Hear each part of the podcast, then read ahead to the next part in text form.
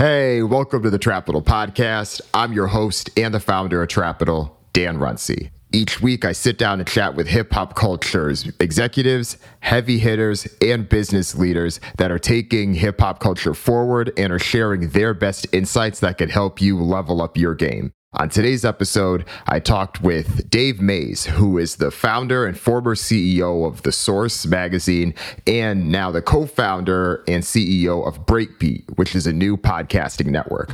On this episode, Dave and I talk all about The Source and the legacy that his magazine had. He started The Source when he was a student at Harvard, grew it from a several page publication that eventually grew to become the main place for hip hop news and for a lot of us that are either writing in hip hop media or creating content, the source is such a big inspiration. So it's a full circle moment to be able to talk to folks like Dave and get his take on how media has changed, how things have evolved, his thoughts on business models, and how all of that has led to where hip hop media is right now, and how a lot of that inspired what he's now building. He recently launched Breakbeat, which is a podcasting network that wants to elevate the voices and stories that are being told in hip hop culture so that it can represent everything more broadly. He has a bunch of dope shows coming there. We talked about the biggest one he has, Don't Call Me White Girl, which has been rising up the ranks through Apple Podcast and others.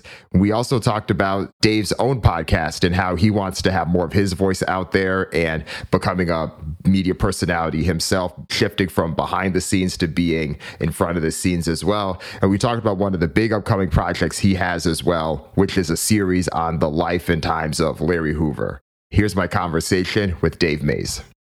Today's episode of the Trapital Podcast is brought to you by Mighty Networks. Mighty Networks has just commissioned the largest study ever done on the creator economy. In the rise of the independent creator, you'll learn why many of today's creators feel burnt out relying on social media and algorithms, but how they're starting to reclaim ownership of their communities by going niche, focusing on their community, and building a network effect with the people that make it possible. So go to newcreatormanifesto.com to check it out. That's newcreatormanifesto.com.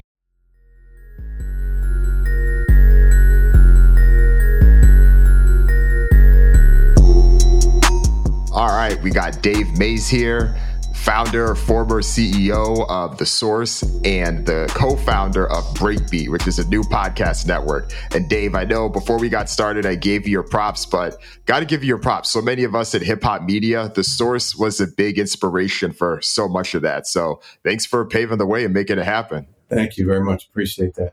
Yeah, for sure.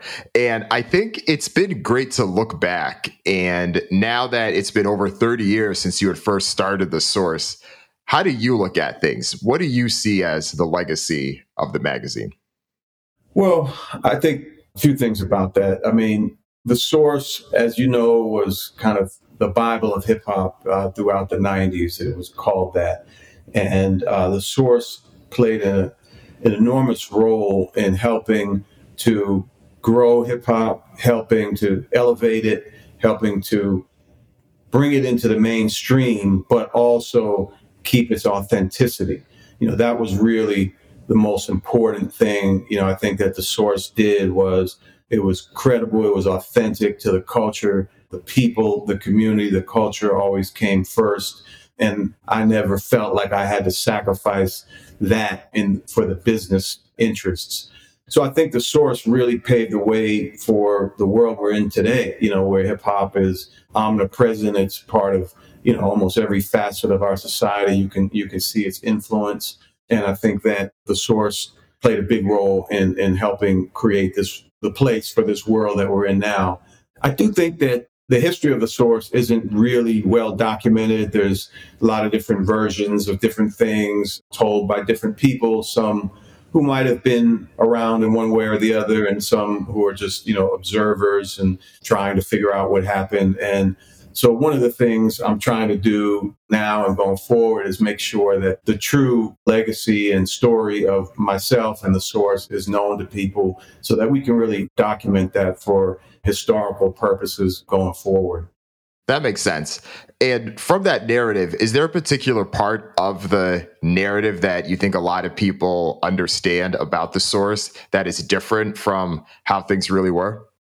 You know, I think about a few things. The Source Awards was huge, was incredible, one of the most exciting events ever done year after year. In some ways, its reputation gets tarnished a bit because people try to, you know, everyone wants to talk about the 95 awards and Suge Knight and what happens in the year plus after that with uh, Pac and, and Biggie being murdered. And that's one thing, just in general, I think people don't really understand just the nature of the Source Awards, how incredible a production it was, how important it was to the hip hop community and the industry to have our own award show and done in a really high quality, but again, very authentic, you know, way that kept it real. So that's that's one area, you know, and then you know, there's various controversies over the years that that tend to get talked about a lot of the times. And one of the most important things about the source also really was its integrity as a journalistic institution. And, you know, that was something that I established very, very early on. I built the source with $200, started as a newsletter while I was at Harvard in undergrad, built it from one page to six pages to 16 pages and, and so on the record industry was the only advertising I could get for the first five years or so. So I built a great relationship with all the record companies that were putting out hip hop back in the late 80s and early 90s. And it would have been easy to kind of allow the influence of advertising dollars from uh, record companies to affect the way that we covered things editorially in the magazine. But I made a, a real point from the beginning of letting these record labels know that the value of the source was the trust that we were building with the community. And that, you know, if people sense or feel like we're not being really honest about our coverage of things or it's being influenced in any way, you know, we're going to diminish that trust. And that's ultimately going to make your advertising less effective because people read the source, they were highly engaged read through every page, including the ads. Like the ads were like editorial for a lot of folks.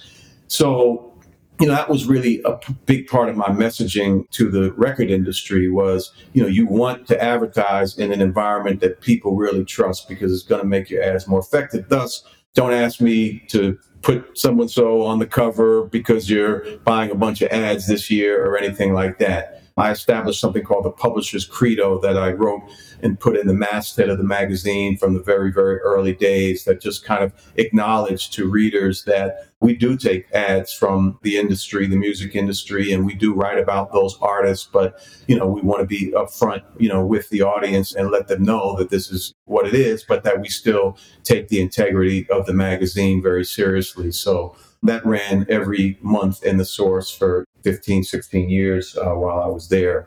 So I think that's something that, you know, especially in, in the world we're in today where, you know, integrity has kind of gone out of the window in journalism and media.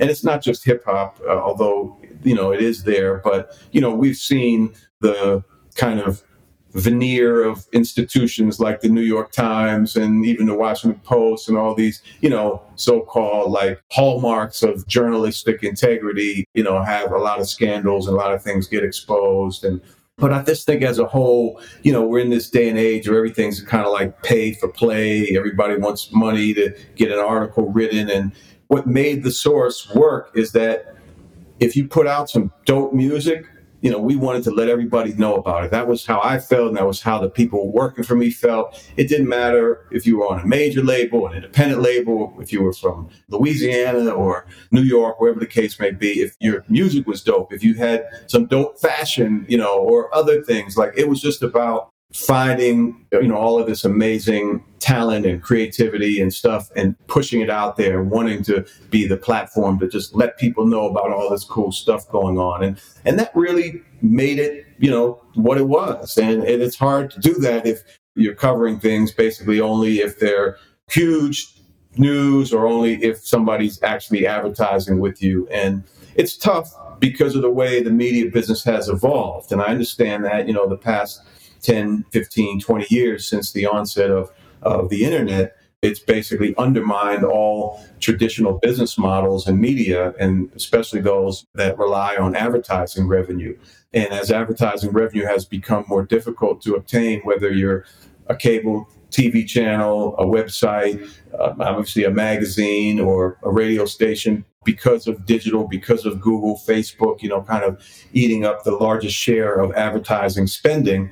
People are out here like fighting for their lives, trying to figure out what to do. And, you know, unfortunately, that's lent itself to, I think, a loss of a level of credibility and, and integrity in, in the media. Yeah, that's one of the things that I know a lot of people that have been in the game for years have been frustrated by. And I think we're starting to see a little bit of a shift with that, just with new types of medium or even older types that are coming back to be more popular again, whether it's newsletters or other types. But at the core, there still is this tension of people wanting to get the word out there and the business models shifting things, especially when the internet and the social networks and their push, whether it's Google or Facebook, take over. But I'm sure even with that, there's probably still some things that you all did in the heyday of the source that is still relevant or still true and can still be beneficial in today's media. Are there any type of lessons or insights that you all had done that you think are still relevant in today's landscape? Hmm. Well, I mean, some of the stuff that I, I've talked about, I think, are certainly things that I think would benefit people more so than the approach that a lot of folks are taking. I think if you can champion quality, great stuff, regardless of what it is, and just focus on that, I think the dollars and the audience will follow. So that's definitely one. I mean, again, you know, to me, that authenticity is key. I mean, because one of the things also that the source really did well and that I did well, I think, was find a way to keep a balance between the kind of street side of hip hop and the world from where, which hip hop comes and the corporate business side. And there's a lot of corporate entities that, you know, just want to kind of get the commercial aspect of it, but don't want to have to deal with some of the things that come with the realities of what life is like for a large segment of underprivileged, disadvantaged, pressed communities around this country and, and everywhere.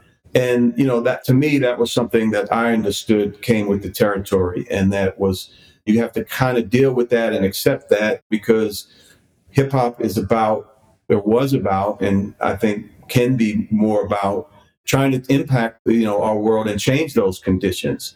I saw hip hop in the 80s and the 90s as like the kryptonite for racism and something that would really just help undermine systemic racism that has dominated our, you know, society for so long. And I think it was beginning to do that. And I think we kind of lost that after Pac got killed. I think that's really the turning point in the evolution of hip hop from my perspective. So, um, yeah, I mean, I just feel like focusing on that, trying to find a way to do business and do good business, but also be as true to the, the culture and the community and the issues that the community uh, is still dealing with to this day because it's 30 years later and hip hop's this multi billion dollar industry all over the world, but the conditions in the hood are as bad or worse as they've ever been for folks. And that's just sad to see, given that hip hop has come out of those communities and come out of the pain and the struggle that many people in those communities have and continue to face. Definitely. And I assume that a lot of that recognition of where hip hop is now was a lot of the push for you to want to start your own podcast network and to launch Breakbeat and the opportunity you saw in the marketplace there. So, can you talk a little bit about that? What have you been seeing in the landscape and what led you to launching the podcast network? Sure. Well, since I, you know, I kind of, you know, left the source before the job was finished, so to speak. I was at the source 18 years from when I started it to when I left. But there was so much more of my vision of where I was going. And in a lot of ways, you know, now it's 15 years later since I've been gone. And nobody really picked up the mantle, kind of ran with the torch, or brought that same kind of approach to things into the media world. And obviously, media has changed drastically, you know, in those past 15 plus years because of digital and internet and social media and so forth. And it's spread things out and it's made things a lot a lot different. But I guess the uh, the inspiration for Breakbeat is really a few things. One, you know, to kind of continue the job of where I was going with the source and create a platform that can serve the community and the perspectives and the interests of the community in an authentic and very comprehensive way. You know, the source was the magazine of hip hop music, culture, and politics. So you would buy the new issue of the source, you might want to go and see how many mics we gave different albums. You might want to read the new interview with Tupac, but you also were going to get social justice information. You were going to get politics. You were going to get health, technology. It was a comprehensive kind of, you know, an informative vehicle for the whole lifestyle and the whole world from the perspective of the hip hop audience.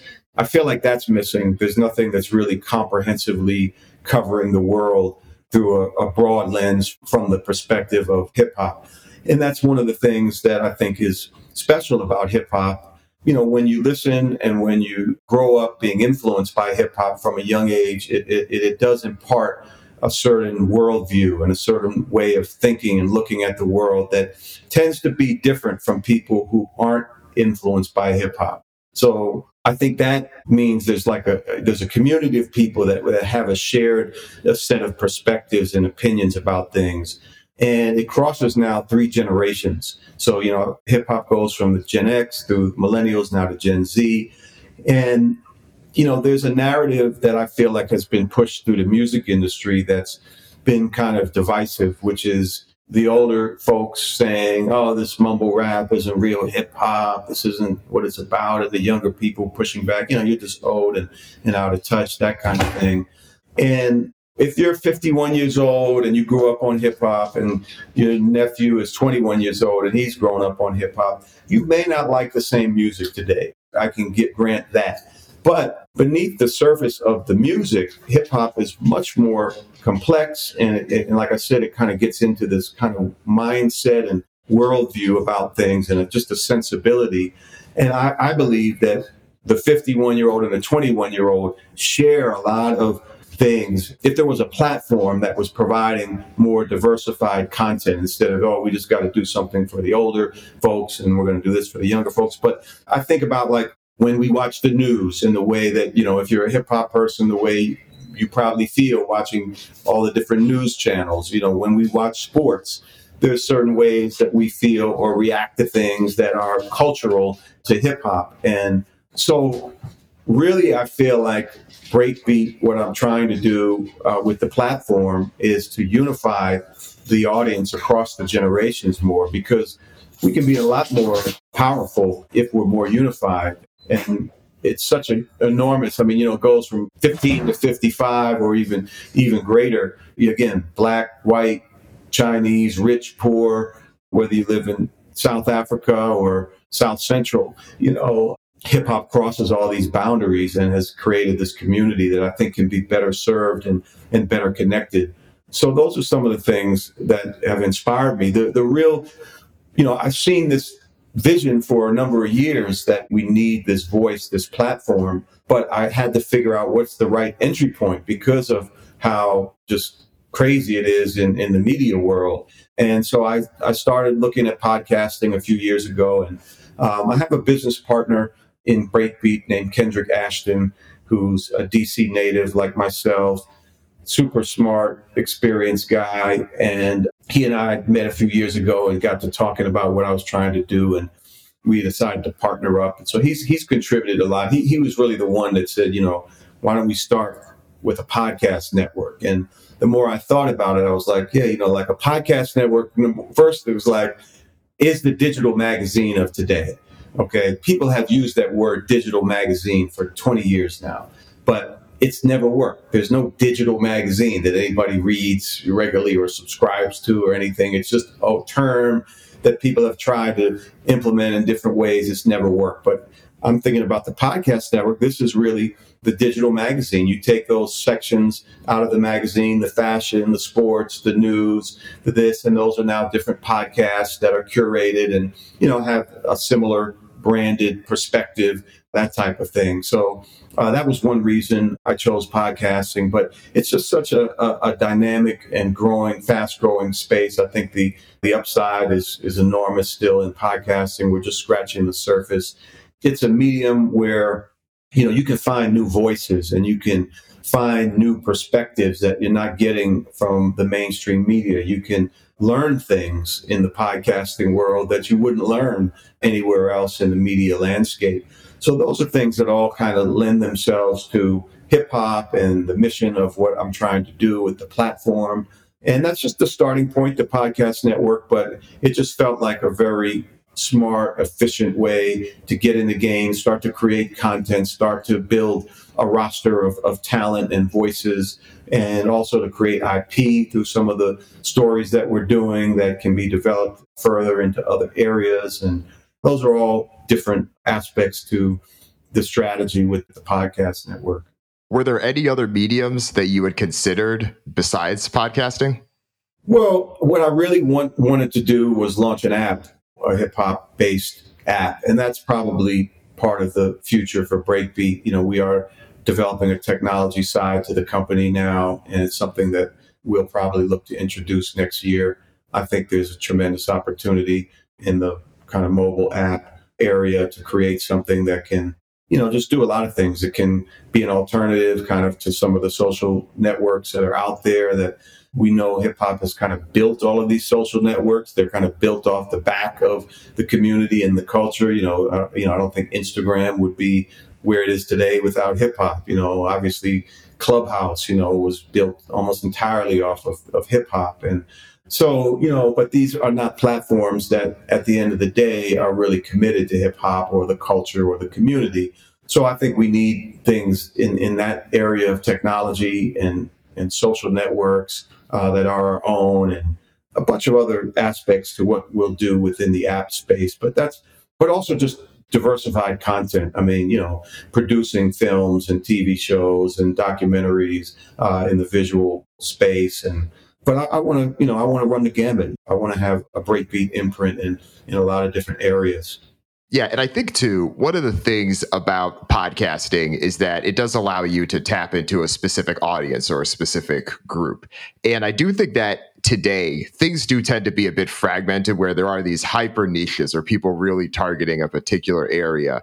And i do know that the source in many ways was almost thrived in this era where monoculture even in hip hop was a bit more prevalent where there was a go-to place where yes this is the default place if you are a hip hop fan this is where you go how do you look at that piece of it in terms of with breakbeat? I know you had mentioned that wanting to have a place that can bring whether you're 51 or 21 within hip hop, but within there, is there a specific target or is there a core group that is the sole focus for uh, breakbeat and then hopefully be able to capture the others along the way? Yeah, I mean, I think there's obviously a part of the hip hop market that is attracted to it just primarily because of the music, you know, and you know they just think it's cool music and they enjoy listening to it, and that's fine. And I think so, you know, I think there's that part of the audience may not be as initially as drawn to a hip hop news program or a hip hop health program or a show or a hip hop social justice show, whatever the case may be. So I think there's a, a more core community of folks that do have an interest in those things that we will probably attract first. But the audience tends to follow, you know. So if if I can get that that core audience on board and really kind of stamping what we're doing, I think over time others will follow and and will kind of discover the other aspects of hip hop that make it so special beyond just its an amazing music that you can listen to, or maybe like the fashion and things like that, which is fine. But I want people to get a little further, you know, a little deeper into it. So I think that'll, you know, that's the maybe the division there. And then, you know, how do you find ways to appeal to both the older and the younger side? But I think you'll see you'll see the young artists that are doing it right now on different breakbeat shows, and you'll also see the legends on shows as well. So I just think we can merge those things and there'll be a natural kind of growth that comes out of that because nobody's nobody's doing that. Yeah, and one of the other things I think is unique with the podcast network as well is that you yourself you have plans to launch your own show on the podcast, and I know that'll be a bit of a shift because uh, I know we talked a little bit before we started recording, but you have always been a bit more behind the scenes obviously running things, but we're never necessarily in the camera or doing the interviews or being the media personality yourself how will that be from a shift for your perspective? Because I mean, I do think it makes sense given the way media is now, but how are you looking at that piece of it? All right. Well, I guess that that remains to be seen. This is the the start of it. This media little run that I've started the last few weeks, and you know, and then when when the podcast launches, so it's a little bit new because it, it hasn't been me, but I've been psyching myself up for a while now and having others, you know, a lot of people around me, you know, that are close to me really believe in in me and in, you know, my voice and the value that I can bring as a voice. So uh, I'm excited about it and I think I'll pick it up and hopefully be able to to do well, uh, even though it is kind of a new a new lane for me. Well, I think one of the good things for you from that perspective is that people want to hear the business side of so many of these stories in a way where you know they still wanted to hear them back in the day but there just is a bit more of a defined lane for these things now just becoming a bit more popular with that perspective. And i do think the fact that you have been in media and you have the track record you do people are going to want to hear those stories. And not necessarily the beef between other hip hop magazines at the time, but you know some of the things that we talked about at the beginning of this podcast how do you view the ad landscape how do you view business models because so many folks will hear these things from people that are creating media more in the tech or finance or other aspects of media or content creation, but you're not necessarily hearing about that piece of it as much from the folks that are doing things in hip hop. So I think people will appreciate that piece of it too. Good. Well, that's good to hear. Hopefully you're right. For sure. You mentioned earlier your business partner, Kendrick Ashton. How did you and him link up? A mutual friend in DC. You know, I, I had been living back in DC a few years ago, which is my hometown. Kendrick's, you know, a number of years younger than me. But so, you know, when he was kind of growing up and in high school, I was already, you know, running the source and in New York and you know, I think some people in DC just took a lot of pride in the idea that a DC cat was up in New York, kind of running things up there. And, you know, Kendrick was one of those. And so uh, a buddy of mine, actually, that I went to high school with, knew Kendrick and invited me out to an event that Kendrick was hosting and thought it would be good for me to be there to network with some of the people there. But uh, that's where I met him. We just started talking, and it, you know, we just had like really interesting conversation, and we became friends really fast. And I spent a lot of time with him and his family, and you know, and then when I started talking to him about my ideas for this platform, you know, he was just a great person initially to kind of sound sound off these things and get perspective on it. And he doesn't, you know, he, when you look at him from the outside, he doesn't necessarily fit the profile of a of a hip hop person. He's a you know a former founder of a big investment bank in New York and a number of other incredible accolades. But he actually, you know, really knows and loves hip hop and he's really creative. So he, he doesn't just bring the business and financial acumen that I think I need and will benefit the company, but he also contributes creatively across the board. So, you know, I can talk to him about everything uh, that we're doing and I think we make a great team. So yeah, I'm really, really pleased to have him as my partner. Yeah, and I think even though you mentioned he may not have the direct music or the direct hip hop experience there, I feel like the successful partnerships or tandems are seeing more and more have that mix. You're having people that have succeeded and done well in other backgrounds because at the end of the day, this is business and there are transferable things that you may see in other industries and having that fresh perspective can often give you a leg ahead there. So I think that that makes sense, you know, just the compliment between the two of you. So excited to see how that piece of it comes out. So as you and him are looking at things, let's say a year from now, it's towards the end of 2022. What will success look like? How will you measure success for Breakbeat? Man, I mean, I want to see the podcast network thriving. Uh, you know, we have eight shows that we've launched or are in production on so far. By then, we should have 30 shows, maybe. I'd like to see just, you know, a lot of new and, and successful podcasts. So hopefully the network will be thriving uh, on the podcast end. This kind of technology side, if it does indeed become an app that we launch next year, I would like to see that, you know, having some traction by the end of next year, if we can get it launched in a reasonable time next year. And uh, I mean, like I said, there's so many other things I want to be doing. Events. I think there's an opportunity for a different kind of hip hop award show than, than what we've got currently out here. I would love to be in that space. I want other event based concepts, whether it's kind of conferences or expos, things like that. Hopefully, we're you know we're beginning to enter into the more larger scale event space and and just seeing some of the talent really take off that we're kind of putting on right now. So, Don't Call Me White Girl is our first podcast that came out a few weeks ago, and it's doing great. It's been up last week as high as 16 on the Apple Podcast chart, and this is really without any promotion. Our marketing is going to be kicking in in the next couple of weeks. We just you know, didn't have a big marketing rollout at the beginning, but she's someone who is, I think, going to be one of the most successful, well known female personalities in the culture over the next few years. Incredibly funny, but incredibly smart. She really represents kind of the DNA of breakbeat, or what I would like to think will be the DNA of breakbeat. So, you know, if you listen or watch her podcast, you're going to be entertained, you're going to laugh but you're also going to be thinking and made to think about different important issues. And she really has a way of achieving that balance that's very authentic. And so I want to see her at a whole another level a year from now. And then, you know, another one that's in that lane is Funny Marco. Probably many of your listeners know Funny Marco. A lot of us follow him for the past few years on Instagram. He's had us, you know, laughing our asses off, you know, with all his little pranks and skits and things that he does. But I just see another level of comedic kind of genius within him. And I think he can go to greater heights.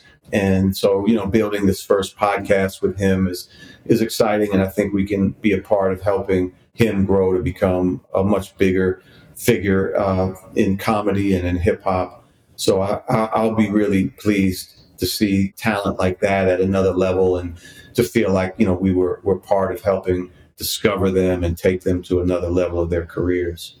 Exciting stuff for sure. Let's take a quick break to hear a word from this week's sponsor.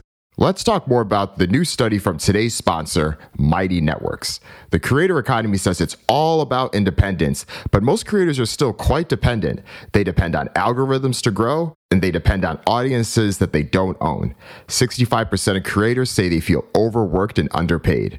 To address these challenges, Mighty Networks has commissioned the largest creator study ever, the Creator Manifesto. It's a report on the rise of a new independent creator that's emerging. Independent creators can own a direct relationship with their audience, earn more money from cultivating communities, and create a network effect to grow their audience.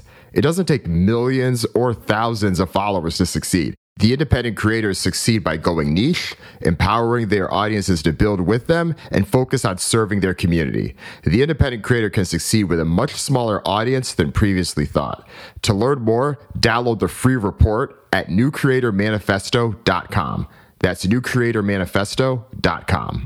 I want to talk a little bit about the podcast landscape overall. And obviously, starting a podcast network, there have been so many networks and podcasts that are either getting acquired or the networks themselves or popular shows are getting these exclusive deals with some of these big distributors. Spotify has clearly been paving its way there. How do you view that piece of it? What is your take on the overall landscape with some of the bigger players and the bigger distributors?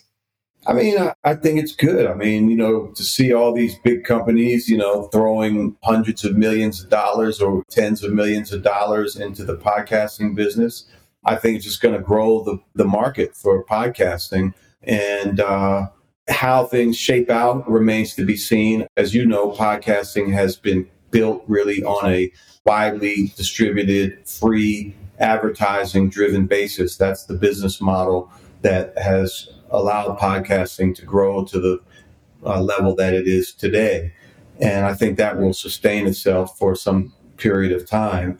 You know, there are people who want to see it become more of a subscription driven business. And I don't know. We'll see whether that that happens or not. I'm not convinced that that's going to happen uh, anytime soon. But yeah, I just think those companies. I mean, just like it was with the source, I was this small independent company that after you know the source was the really the first hip hop magazine, but after a few years, Larry Flynt came out with the you know a, a, a, rap magazine, and Quincy Jones and Time Warner launched a rap magazine, and there was a lot of big competition. But I was never nervous about that, you know, because I knew that these folks didn't really understand hip hop and the true DNA of it, and they weren't like I was talking about before that they weren't really committed to the culture and the community in the way that the source was, and so I always felt that I'd have an upper hand and I kind of feel that way now. You know, I, I think these companies are putting out some great content, but you know, when it comes to hip hop, it's different. You have to really, it's, you know, have to really understand the culture to be able to put your finger on things that are going to really have legs and resonate widely. And so I think that that's an advantage that we'll have being a, a smaller player in the near future, competing against bigger entities. Yeah, it's funny earlier you had mentioned the paid podcast piece. And yeah, that's something that did not take off. And looking back, it's something that I think will and could potentially work in very specific niches, or if there's someone that has some very unique offering, but not in a grand escape way. I remember when Luminary had launched theirs, and I think the big promise was trying to be the HBO of podcasts. And they had all these exclusive shows there, but once I saw that it didn't necessarily take off, there were some issues with the launch, and then they lowered the price of the monthly subscription. It was like the price really isn't the issue here. It's just the behavior and people feeling like there are alternatives that are, you know, equivalent of high quality. And that HBO dynamic, the difference there doesn't exist in the same type of way. And I still think that that reminded me that we're still in the early days with a lot of this, even as much as people may think that podcasting may be more mature relative to Clubhouse or drop in audio. It's still very new. And of course, the technology has been around since when was it? I the iPod was, you know, named after that's how they came up with the name for podcast. What was that 15 years ago at this point? But things really didn't, you know, pop until after I think Serial came out. I think in 2014. That I think was like the big mainstream moment. Even since then, it's still been, you know, a slow and gradual growth. And it just given that podcasting, unlike a YouTube channel or a TikTok account, and any of these things that can grow millions of followers very quickly, it takes time and it takes work. And I think because of that, it still makes it be much more in the early days than even some of the other mediums out there. Yeah, I, I agree. We're just scratching the surface, even though, like you said, it's been around a while. But I think it's going to just continue to grow and evolve in, in a lot of ways. And, you know, you have now more of the visual side of podcast world becoming the traditional podcast people think of podcasting as audio. And they've been from what i've seen you know they're kind of like fiercely protective of you know that idea. But even some of those types of people i'm noticing now are coming around to the idea that you need to incorporate video as well one way or another. So you know that's just again, we're at a very early stage of how podcasts and visual podcasts, what will happen with that market. I don't think the audio market is going to disappear either. There's obviously huge audience already, and there's a lot of advantages to being able to just listen to something and not have to watch it. You know, you can drive and work out and do things. That's one of the attractions of the audio space. Yeah, it's clearly, I mean, with radio, one of the big things they're selling with radio for years has been the companionship. You're being in someone's car, right? Podcasting, it's even broader because you could be in someone's car, they could be doing their chores, they could be working out if that's what they choose to do while listening to podcasts. There's so many things. And I think with that, there's just so many angles there as well. So it's an exciting time, and it's an exciting time for you all to be launching something like this. And Dave, this is great. I mean, you dropped a lot of gems here. It was great to take a trip down memory lane and talk a lot about the source as well and what you have coming up. And I know you plugged a bunch of things, but before we let you go, is there anything else that you want to plug or let the Trapital audience know about? Yeah, no, I want to just share a little more about the content that we're, we're doing right now with Breakbeat. I mentioned the two, you know, Don't Call Me White Girl which is out now, and Funny Marco. It's called the Wrap It Up Show, starring Funny Marco. That's going to premiere in maybe two, three weeks from now. We have a podcast called Culturati that's out. That's amazing, hosted by Kierna Mayo, one of the most accomplished black female kind of hip hop journalists and media executives of all time. Super, super interesting podcast uh, produced in partnership with PRX, which is, you know, a very just an outstanding audio journalism organization that's been involved in podcasting a long time. So, you know, we're also, I guess, what's important, I want people to understand is so I'm doing like these audio visual podcasts, the host, talk, discussion format, but also this journalistic side of podcasting, this more highly produced audio storytelling. That's really the thing that gave the podcasting business a, a huge boost the past five years from the release of Serial and then other podcasts. And that, I mean, that's just become like this, this huge part of podcasting, these, these narratives, highly produced narrative stories. So that's an area that hip hop has almost no presence in. I mean, there's thousands of podcasts telling all these stories, but very, you can count on one hand the ones that talk about things that are relevant to us in hip hop. So I wanted to really delve into that. Culturati is sort of in that lane because it is, is not just a talk format, it's much more of a produced, newsy type of podcast. But the other ones that I'm doing, I have two docu series going right now. Uh, one is the, the story of the unsigned hype column in the source, an eight part series that we're producing.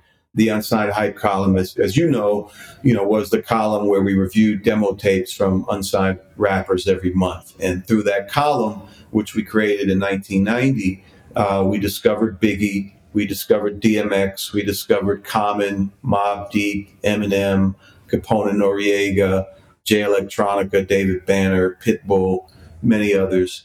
So there's a the backstory of that column is incredible. Arguably one of the most influential magazine columns in history, and will really give people all the the backstory and the information of how how we found these, how we started the column, how did they get their record deals, etc. So I'm, I'm really happy that that that one's coming, and then the other one that I'm probably more excited about is the Larry Hoover story I'm producing a 10 part series on his, his life. And it's the first time that his family has entrusted anyone to tell his story uh, and kind of granted those rights, which uh, they gave me. So I'm really proud that they had the confidence and trust in me to be able to tell his story in the way that it needs to be told because he has an incredibly powerful and interesting story it's incredibly relevant even to this day and what's going on out here in many ways.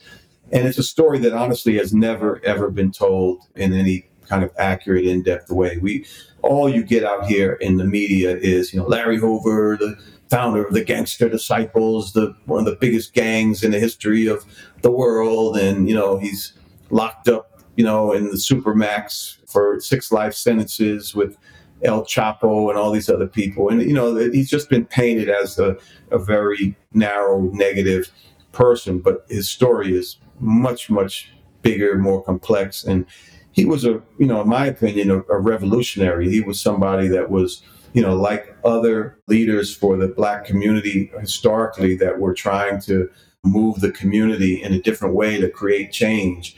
And he redefined Gangster Disciples in the 1980s to growth and development and he was very, very serious about that. And he implemented a lot of changes. Uh, a lot of people turned their lives around because of the teachings of, of Larry Hoover.